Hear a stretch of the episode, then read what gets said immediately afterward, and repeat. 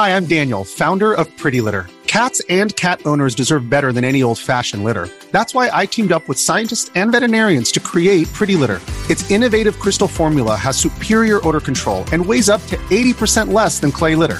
Pretty Litter even monitors health by changing colors to help detect early signs of potential illness. It's the world's smartest kitty litter. Go to prettylitter.com and use code SPOTIFY for 20% off your first order and a free cat toy. Terms and conditions apply. See site for details.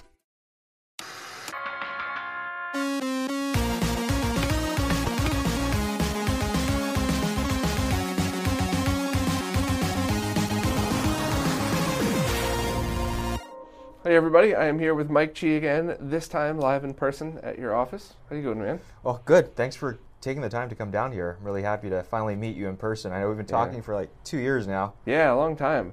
Yeah, I'm gonna say I'm a little bit disappointed that I walked into your office and there wasn't like mind control helmets coming down from the ceiling No. or something like that. We're very low key.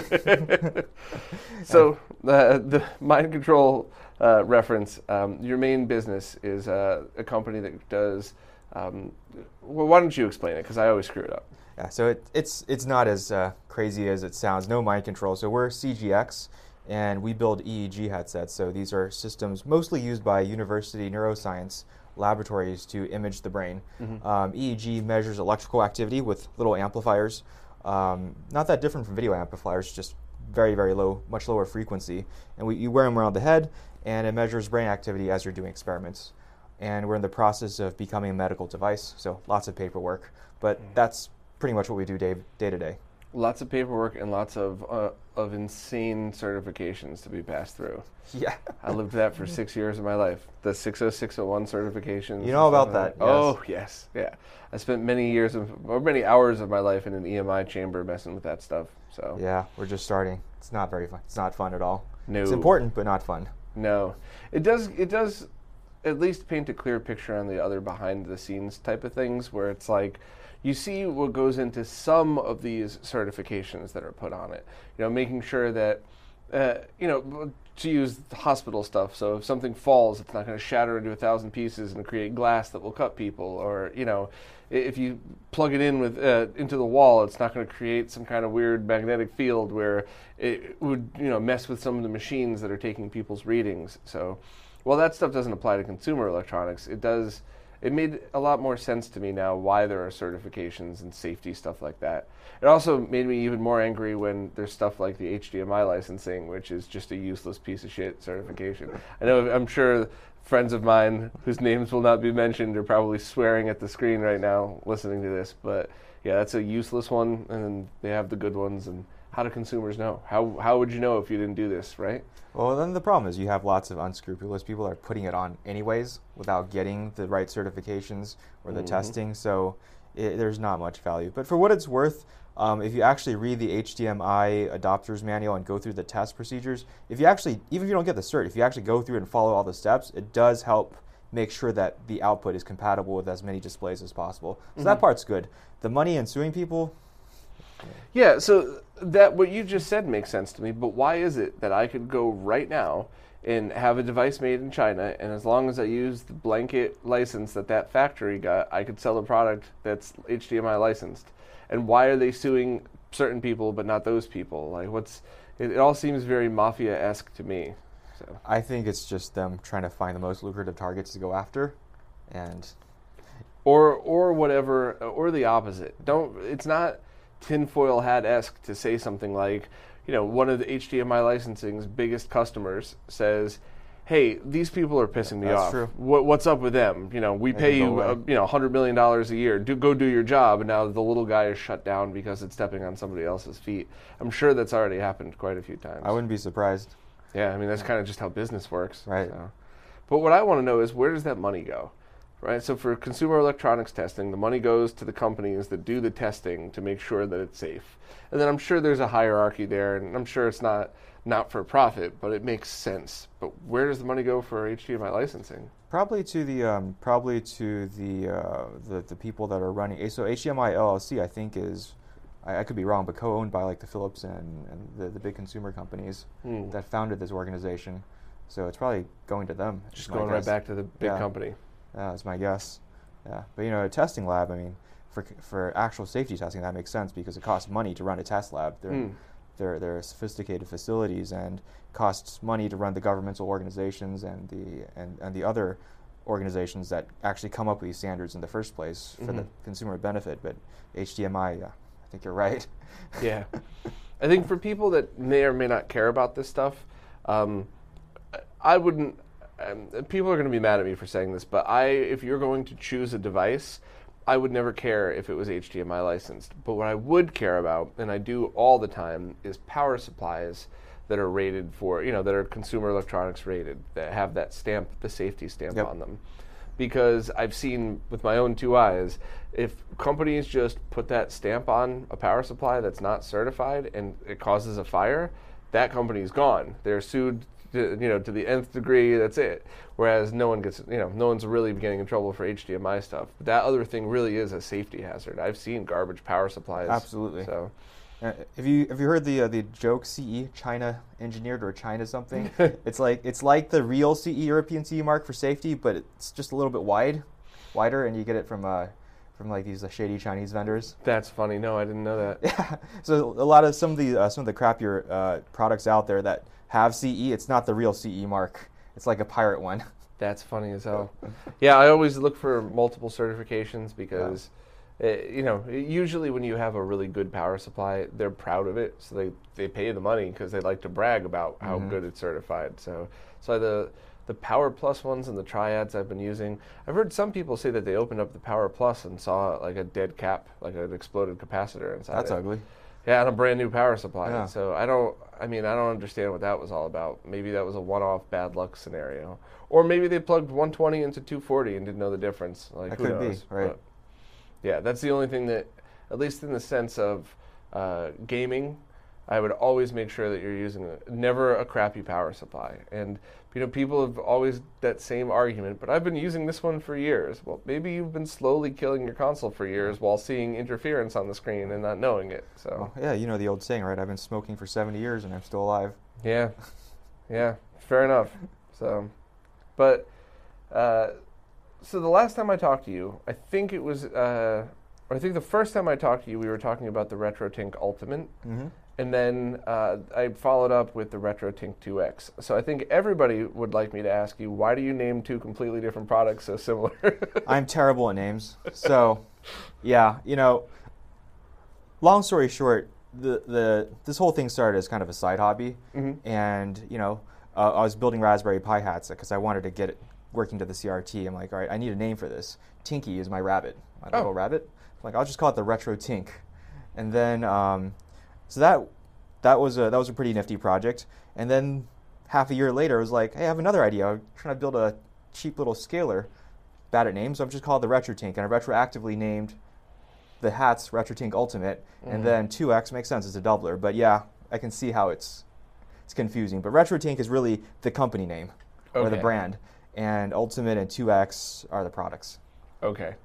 Maybe I'll try to uh, use different nomenclature when I'm referring to them. Maybe I'll talk about the 2X and the Pi Ultimate or something, and, and maybe try to get people to, to, to visualize too. Because it is confusing if you haven't followed the history of the Yep. company and the products. But there are, uh, I like them all.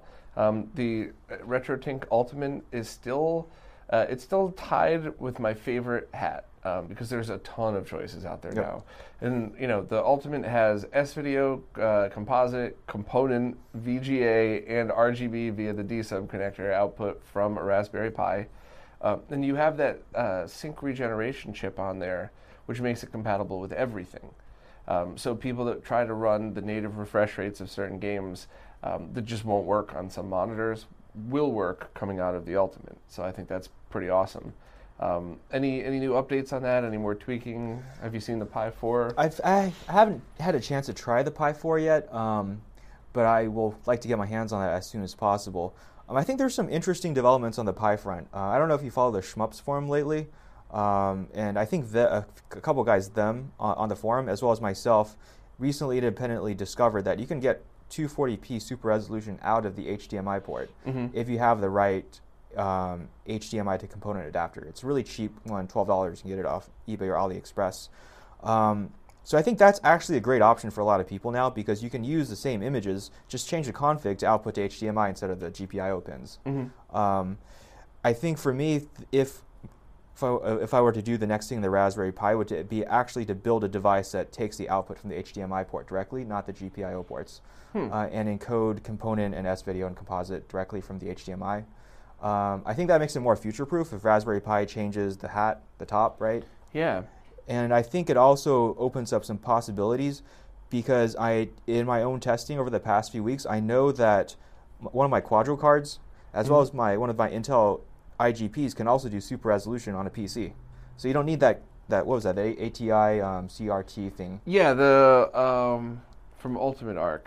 Yeah. Uh, arcade VGA. Yeah. Yeah. So you can do the similar thing with more modern modern graphics cards over HDMI, and I think if I were to build a device that worked with HDMI, it opens up a lot of other doors rather than being tied to a Pi Oh yeah, yeah. Even even the scenario where you take a laptop with HDMI output, um, and you have you know you, uh, uh, you have the main screen in whatever the native resolution of the panel, and screen number two going out HDMI into a, an RGB monitor. I think that's amazing. I think that would make um, a lot of retro emulation setups, and especially testing with arcade stuff, way easier. Um, when you said the Intel Super Resolution, could you explain that? Because I know I spent an unhealthy amount of time trying to get Intel graphics to output 240p directly and never got it to work. Um, so I'm gonna, as soon as I get a chance, I'm gonna try to document exactly what I did. But um, in the Intel control panel, you can define custom resolutions, and I, I found a combination of settings that worked. Oh wow! That forced it to I think 2048 by 240. so what you're doing when you say super resolution, you're going 2048 by 240. Yep. And then you're downscaling back into uh, 320. Um, so it's what it's doing is sort of it's your monitor that's downscaling, because when the CRT projects it, right, it doesn't know if there's 2048 or 320 pixels or one pixel. It just draws that one line. Um, Oh. so what the Pi hats are doing, and I think what the arcade CRT EMU drivers are doing, is it's just taking the video game as it's emulated, stretching it out, right? Mm-hmm. And then the, the reason why they do that is because you need a lot of pixels per line to keep the pixel clock high enough that your graphics card is able to operate correctly. Okay. And then, but when it draw, when your CRT draws it, it just gets squished back normally. That's awesome. Okay. So you're, um, that I'd never tried that with the Intel stuff, and that makes more sense why that would work and just direct 320 by 240, wouldn't? That's pretty cool. Yeah, the key is I think keeping the pixel clock high. Um, on the Quadro card, I just used what there's CRU custom resolution utility. I, That wasn't too difficult. Man, that that would be pretty incredible. So then you'd basically have a device where it doesn't matter if it's a Pi or a PC. Plug it into HDMI, cha- change the settings on your PC side, and be done with it. Exactly. That's a hope. You know, I could just envision all of these old laptops that might not keep up with what we're doing as a day-to-day work basis being transformed into, uh, transformed into Linux machines that output 240p. That would be pretty crazy. Yeah, I think um, you know I, I think the Pi 4 will be a huge step up, but I still get complaints, or not. I don't get complaints, but I hear complaints that we need a PC, right? Want to want to use all the features of the emulator, want low lag, run ahead, and whatnot. Yeah, absolutely true. But uh, I, the only reason I've stood so so hard behind the Raspberry Pi is because the moment you step outside of that, you have uh, 50 other factors involved. Whereas if you're just on a Raspberry Pi and you just have a hat, you know, you, there's a whole there's thousands of people playing in the same Right. sandbox. So it's way easier to make things work. Whereas any kind of PC, now you're, there's just so many factors that your average person won't want to mess with it. Or somebody like me that spent thousands of hours on emulation over the years, I don't want to do that anymore. Yeah, I know exactly what you mean. You know, it's so easy to get Yeah. sucked in too. Right. It's so easy to go, well, let me just check this out, and you blink an eye, and four hours have gone by, and it's not working. So Yeah, yeah, it'll drive you crazy. Um, no, I definitely know what you mean. Simplicity is good. I mean, even nerds like at some point you want to play video games. You don't want Yeah. to tweak Yeah, settings. I do love this stuff as much as playing, Yeah. but I do want to eventually be able to play. So yeah, that's a that's an important one. Um, do you have any timetable for that? If it's even uh, feasible to do in a you know cheap way, or I'll probably, I think, over the next year or so. I, I don't think it's too difficult. I had one prototype sort of working. Um, this was last year, then I got sidetracked with 2x stuff. So I like to pick that back up. Um, you know, the, the other approach that might make sense, and I kind of don't like this as much because it's not as elegant. You could just take a VGA, you know, if you find the right HDMI to VGA adapter, all you would really need then is just a VGA to uh, VGA to component to S video to CRT encoder. It's an analog circuit. It's super simple and cheap. But then wouldn't you need to downscale? Um, no, because you can run the VGA adapter at the same super resolution. Oh, okay. Okay. Yeah, I mean, you're right though. That wouldn't be as elegant a solution. Yeah, it's more- you're plugging one thing into another thing into another thing. Exactly. so- So it's not great, I think, but I I'd, I definitely like to take a look at the HDMI adapter over the next year. yeah, especially just because it, that you know you could use that across so many different devices. That would be pretty cool. Yeah. Well, let me ask you this: What do you um? I mean, how? What do you see as the uh, the lifespan of CRTs I see over the next year? I see CRTs mimicking classic cars in absolutely every way, shape, and form. You know, if you really wanted a '79 Camaro now, you could go find one that's rotted through that you know for a thousand bucks, or you could find one that's been fully restored, but they're never going to go away. Yeah. Um, and I, I- I think that's pretty much it. I think uh, as as people start to realize what it is that they're missing, they're going to start to hoard these things. I know I would if I if I lived in a real people-sized apartment, I'd probably have hundred CRTs in the basement or something like that. Um, but yeah, I, I just I think I think the future is obviously going to be flat screen, but until super low lag, low motion blur flat screens are as easy to find as CRTs, they're still going to be very much sought after. And that's not just the lag. I mean, the demo that I've been uh, doing this year that um, will end up in a video soon is that you could take RF out of a Super Nintendo and plug it into a somewhat decent consumer grade TV. And yeah, you get a, a bunch of analog noise on the screen, but zero lag. And as Mario's running, everything in the background stays perfectly sharp, just with some analog noise Yeah. over it. And vice versa, you take like a 300 $300 monitor and you put it through a really good upscaler, there still probably is going to be a little lag. And as Mario or Sonic's running, the background blurs because the panel itself isn't fast enough. Yeah. Right. So until that problem is solved, CRTs are still going to be really sought after, I think. Yeah. No, I I I, I would I would agree, and I certainly hope so. But um, you know, one of the things that that's been frus- frustrating for me is I just even over the past few years I've noticed it's harder and harder to get my hands on a good CRT. Yeah, absolutely. And it's up to, unfortunately, it's up to people like us to start hoarding them, and then you know, and, and hoarding them in a good way. Don't leave them in your basement for four years and then put them up on eBay for a thousand dollars as vintage. We all know the people I'm talking about. Just you know, hold them if you can. Sell them to the people that, that you could tell really want them for the right reasons. Rebuild them if you if some you know some people like rebuilding cars. Some people enjoy doing cap replacements.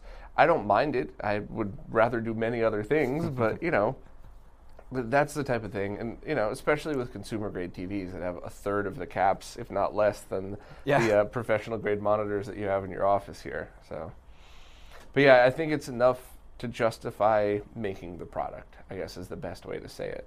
Because don't forget too, there's arcade setups, there's professional monitor setups, and all that stuff, and it's just. I think it's something that's going to continue to be used, and especially in an, in an arcade environment where you have diehard arcade fans that only want to use original boards. Oh, but by the way, you know, let's why don't we why why not throw this in there on top of that? You know, if Right. they already have the ability to. So I think it's just something that it's going to be consistent, consistently slow sales probably, Right. but it'll never go away. I think. I don't know, it's, it's all and it's always. I mean, personally, I always like to build things that I just use, right? and I think I'll definitely get good use out of that. Yeah, agreed.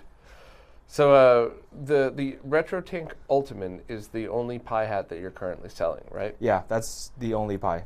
I remember you had a few different models at first, but I'm glad that you just have this one because it's one that does everything. It's probably easier overall to, to keep inventory because it's only one product, right? Yeah, so it's actually kind of nuts. So for the until um, until early this year, actually, my wife and I were just building those by hand. Oh, and wow. I, I actually clocked it. It was probably close to an hour to build one. yeah. And uh, and because we built it by hand, it was possible to do these variations, right? But then we were like, you know what, this is too much time. We just had a factory in China punch out one copy, and it was just to save our sanity. Yeah, I couldn't agree more. I always, you know, I'm careful giving people advice because you know everybody makes mistakes. But one of the pieces of advice I'm always confident giving is stick with the stuff that you either really love doing or you're good at.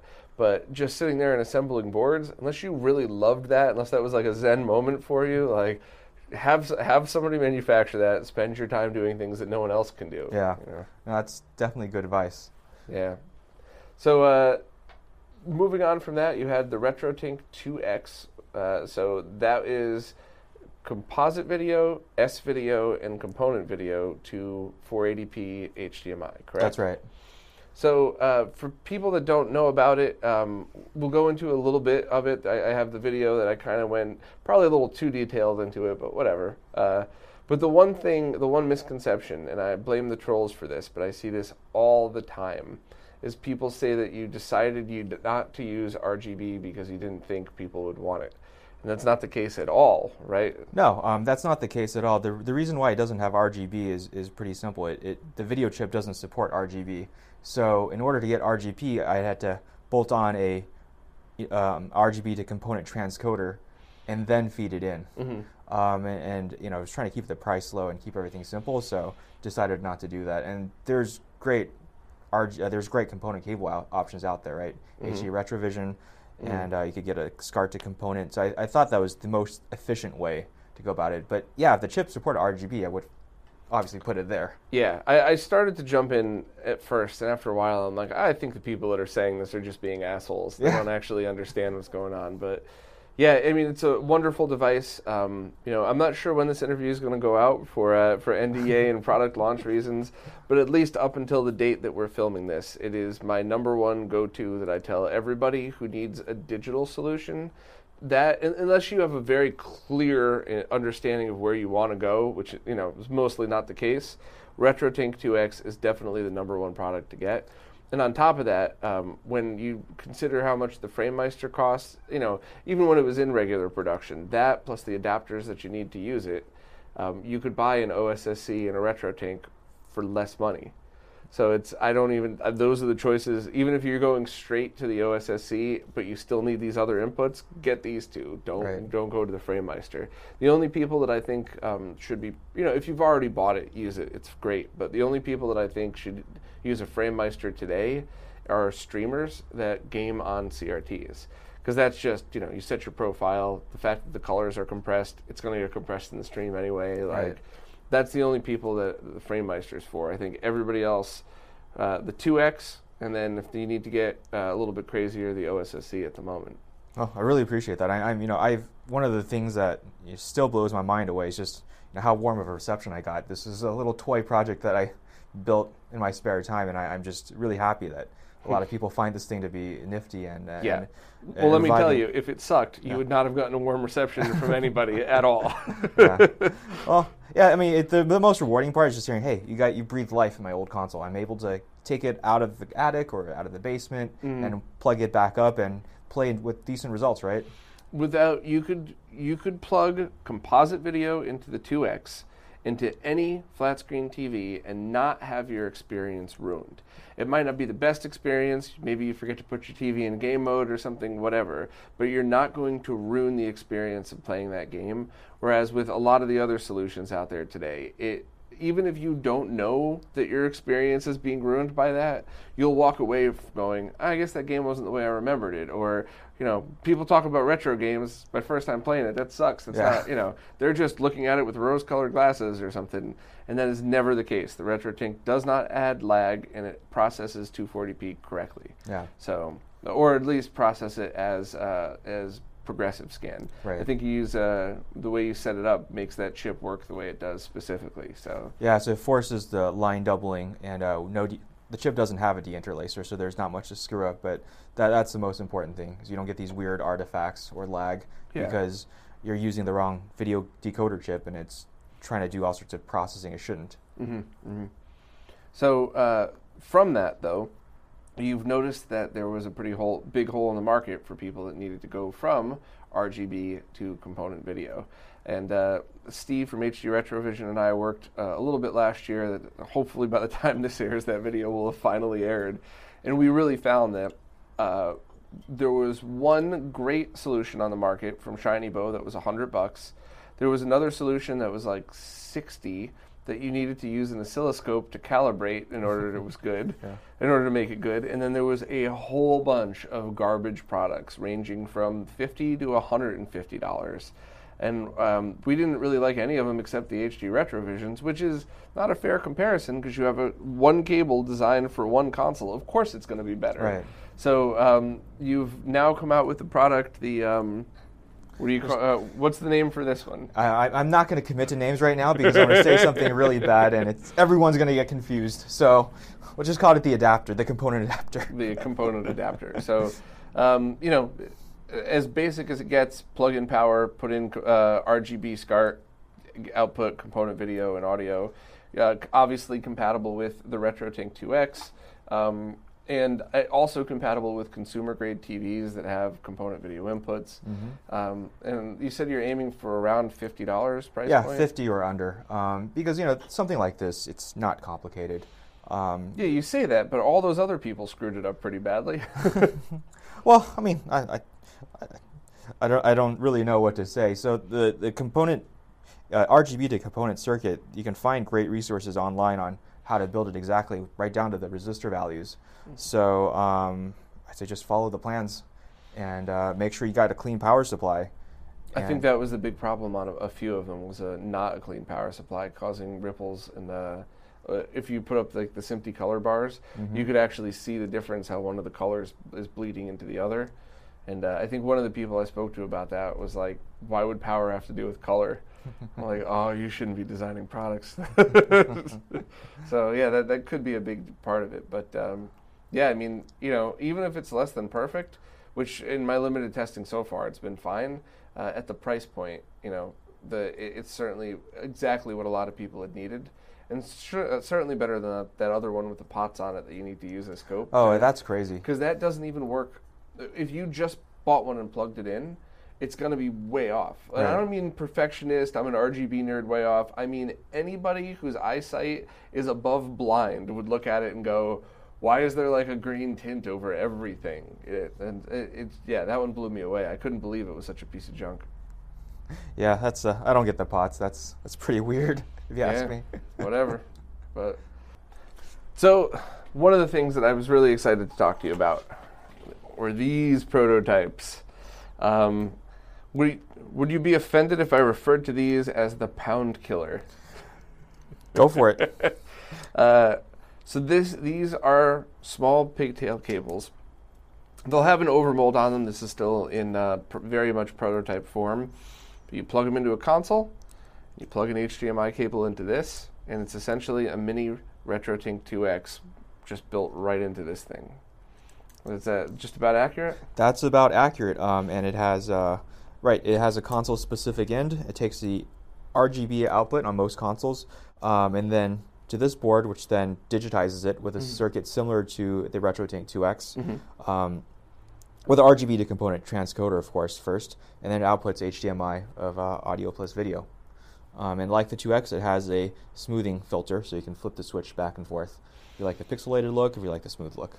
Yeah, so the I won't go too into that because I'm sure I'll have another video detailing it. But the short short version is your average gamer likes the smoothing off on 16-bit and earlier, and uh, N64, PlayStation, any 3D games, the smoothing uh, can look very good. So that's uh, yep. that's like my little general general rule of how to mess with that. But um, so these uh, the RetroTink 2X, uh, I personally have tested many times.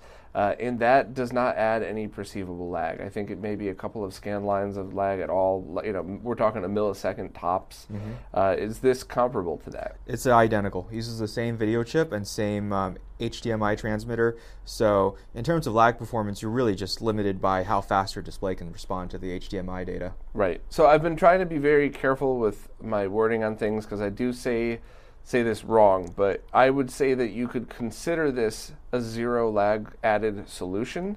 Uh, I'm sure if you you know if you wanted to put it uh, under full analysis, it's probably like a millisecond, but that is not going to make any difference whatsoever in a gameplay. And in your brain, you should just think of it as zero lag added.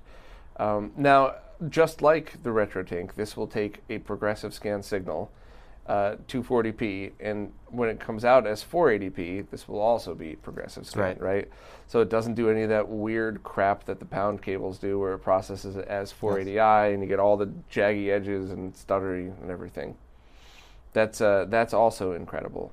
Um, I see you have the power ports on these. Is that needed on all of them? Um, in fact, it's not needed on most of on pretty much all systems that we've tested, except for the PlayStation. Okay. Um, but you know, since to, to make manufacturing easy, we just thought we'd have one board design, and on all the non-PlayStation systems, this port would be covered. oh, okay. Um, there's actually a safety circuit that detects which power is plugged in and it switches it appropriately. There's also two fuses, PTC reset- resettable fuses in series with each power uh, power line. So uh, one of the things I was really worried about is, you know, are there are you going to cause some sort of ground loop or short and cause a problem? Hopefully, this this is a nice way to pre- pre- prevent that. And uh, in your testing at all, has this put too much draw on like the old 7805 power regulators on a Nintendo, Super Nintendo, anything like that? No, it seemed to be. Uh, I mean, it seemed to be quite, quite reasonable. So as long as your 7805 isn't about to die, then you have nothing to worry about. Yes. And that would have died uh, pretty soon anyway. So Yeah, if your 785 was going to overheat or self-destruct, it probably was going to. Yeah. You know, that's something that I always recommend people change anyway, because even in a scenario where it's not needed, it's going to be needed at some point. So uh, maybe not so much in the Super Nintendo and Genesis yet, but definitely in the NES and, and without a doubt the Atari 2600. So Now we're getting off topic a little bit, if you don't mind. But have Yeah. you looked into replacements for the 7805? I mean, one of the ideas I've kicked around is just building a little PCB with a super efficient step down and and power filtering, and then with the same three pin out, and seeing if that made a difference. The 78S05 seems to be okay. Uh, and the very basic thermal tests I've done on it seems to be identical. Um, but I really should be doing a lot more testing and a lot more consoles. But I've been I've been replacing all of mine with the 78S05, and it seems fine. But yeah, any anything any anything that you could improve the efficiency of something means less heat, which is Right. eventually means longer lifespan. So uh, it's good to know that it's not going to put too much draw on it. Um, if somebody were to just power to plug in a USB power into this, it's not going to send voltage back into the console Nope. and, and short it out or anything like that. Uh, for people wondering, um, while it's probably not in focus, uh, we've been running a Genesis off of one of these during the whole interview. So uh, it looks good. Um, I'll obviously have more in-depth footage of this stuff soon, but uh, I, I really think this one's going to be a game changer, just because there's so many products out there that pretend to do what this does, and they charge a lot of money, um, and it kind of drives me crazy. Um, one, I think one important thing I should mention is that uh, these are PAL and NTSC compatible with one cable, one design. Awesome. uh, and that's true f- even for the uh, the Nintendos who normally you normally need different cables. Right. So there's a universal uh, circuit level, uh, video level normalizer. You can just plug it in, and you don't need two different designs. That's really great to know. So just one cable for, for all regions and don't even mess with it. Um, so for uh, much like the the Tink 2X, um, if something outputs 480i, it just gets passed through, uh, or or is it Bob deinterlaced to 480p? Um, this one, uh, unlike the the 2X, we try to keep this thing simple, so there's no no option to uh, set it to pass through 15 kilohertz. So it's always doing some sort of line doubling. So if you have a 480i input, it'll do Bob de- de- deinterlacing to 480p. Okay. And for Just like people USSC. that might not be um, familiar with that term, it's just a super fast way of taking 480i and making it 480p that doesn't add any extra lag. So it's not the nicest way, but it's the only way to do it without adding lag in a scenario like this. Um, what about the consoles like Dreamcast uh, and PlayStation 2 that support 480p? Um, unfortunately, I, and I get some flack for this, and probably rightfully, these devices do not support 480p. Um, the video chip only takes 15 or 16 kilohertz Okay. interlaced, or you know, the, the SD resolutions. And uh, i- and if you set try to send a 31 kilohertz progressive scan, it'll just blank out. Just won't work. Yeah. Well, I mean, I think the focus of these sales are going to be, you know, Nintendo and Sega from, you know, pre 64 bit era, I guess. Or, I mean, I, I guess pre fifth generation. Right. So, you know, Genesis, Saturn, Master System, you know, the PlayStation 1, um, N64, Super Nintendo. So that, you know, that makes sense to me. I, I will say though, you know, one one things I do tell people is if you get a really a lot of really cheap component to HDMI adapters work work very well. They shouldn't add lag if you get the right one. So for your for, for some of the more modern systems that do 480p or higher over um, over component video, that is a really great solution. Yeah, I mean, I, I was just kind of thinking that for things like the PS2, um, getting a, a really good quality component cable, don't get those two dollar garbage ones, and then uh, you know putting that through a component to HDMI would essentially accomplish what you would need.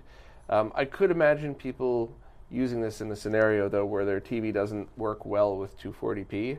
Uh, so having you know having both certainly would make sense. Although maybe having so this is uh, this is an interesting thing to talk about because I was about to say maybe having a, a 2x and a component cable for the PlayStation 2 would be better than these, which is a funny conversation to have because I'm saying your competitor at this point is you. so Yeah, I mean, I, I guess for the PlayStation, a component cable um, and a 2x is probably the best. I wouldn't say best. It is a good solution. Is I'd say a equally good solution. Mm-hmm. Um, I think where this shines is that it'll work with a PS1 because the Right. PS1 only does RGB, and you can get um, I forgot what it's called. Terrible name. The PSIO mod yeah, yeah, right? yeah. Which you can't do with the PS2, right? So you can play your library of PS1 games without relying on optical media. Mm-hmm. Um, so I think th- I, I think this really makes sense for the PS1.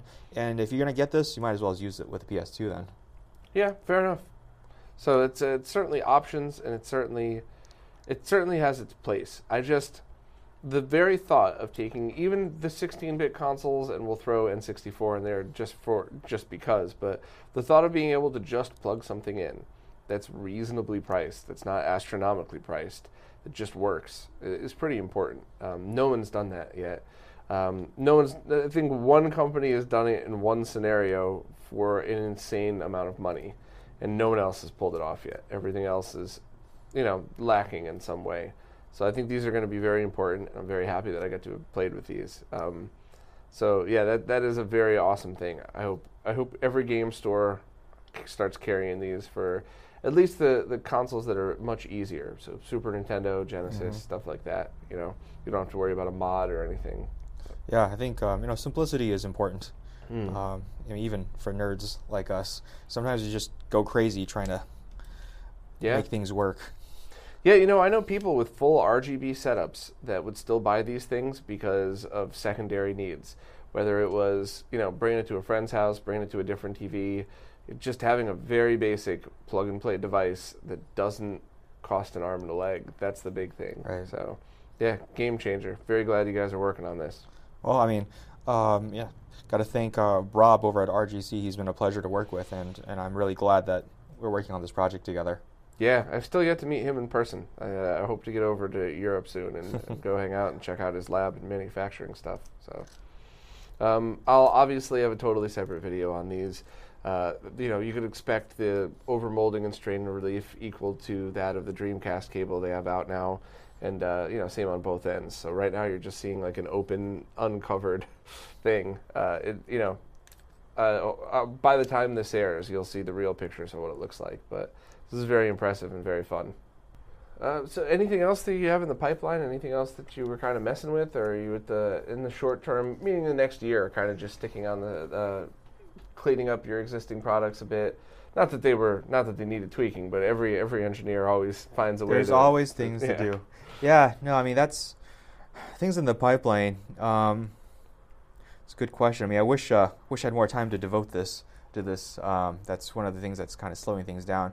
You know, for a while I was trying to build cases, uh, plastic cases.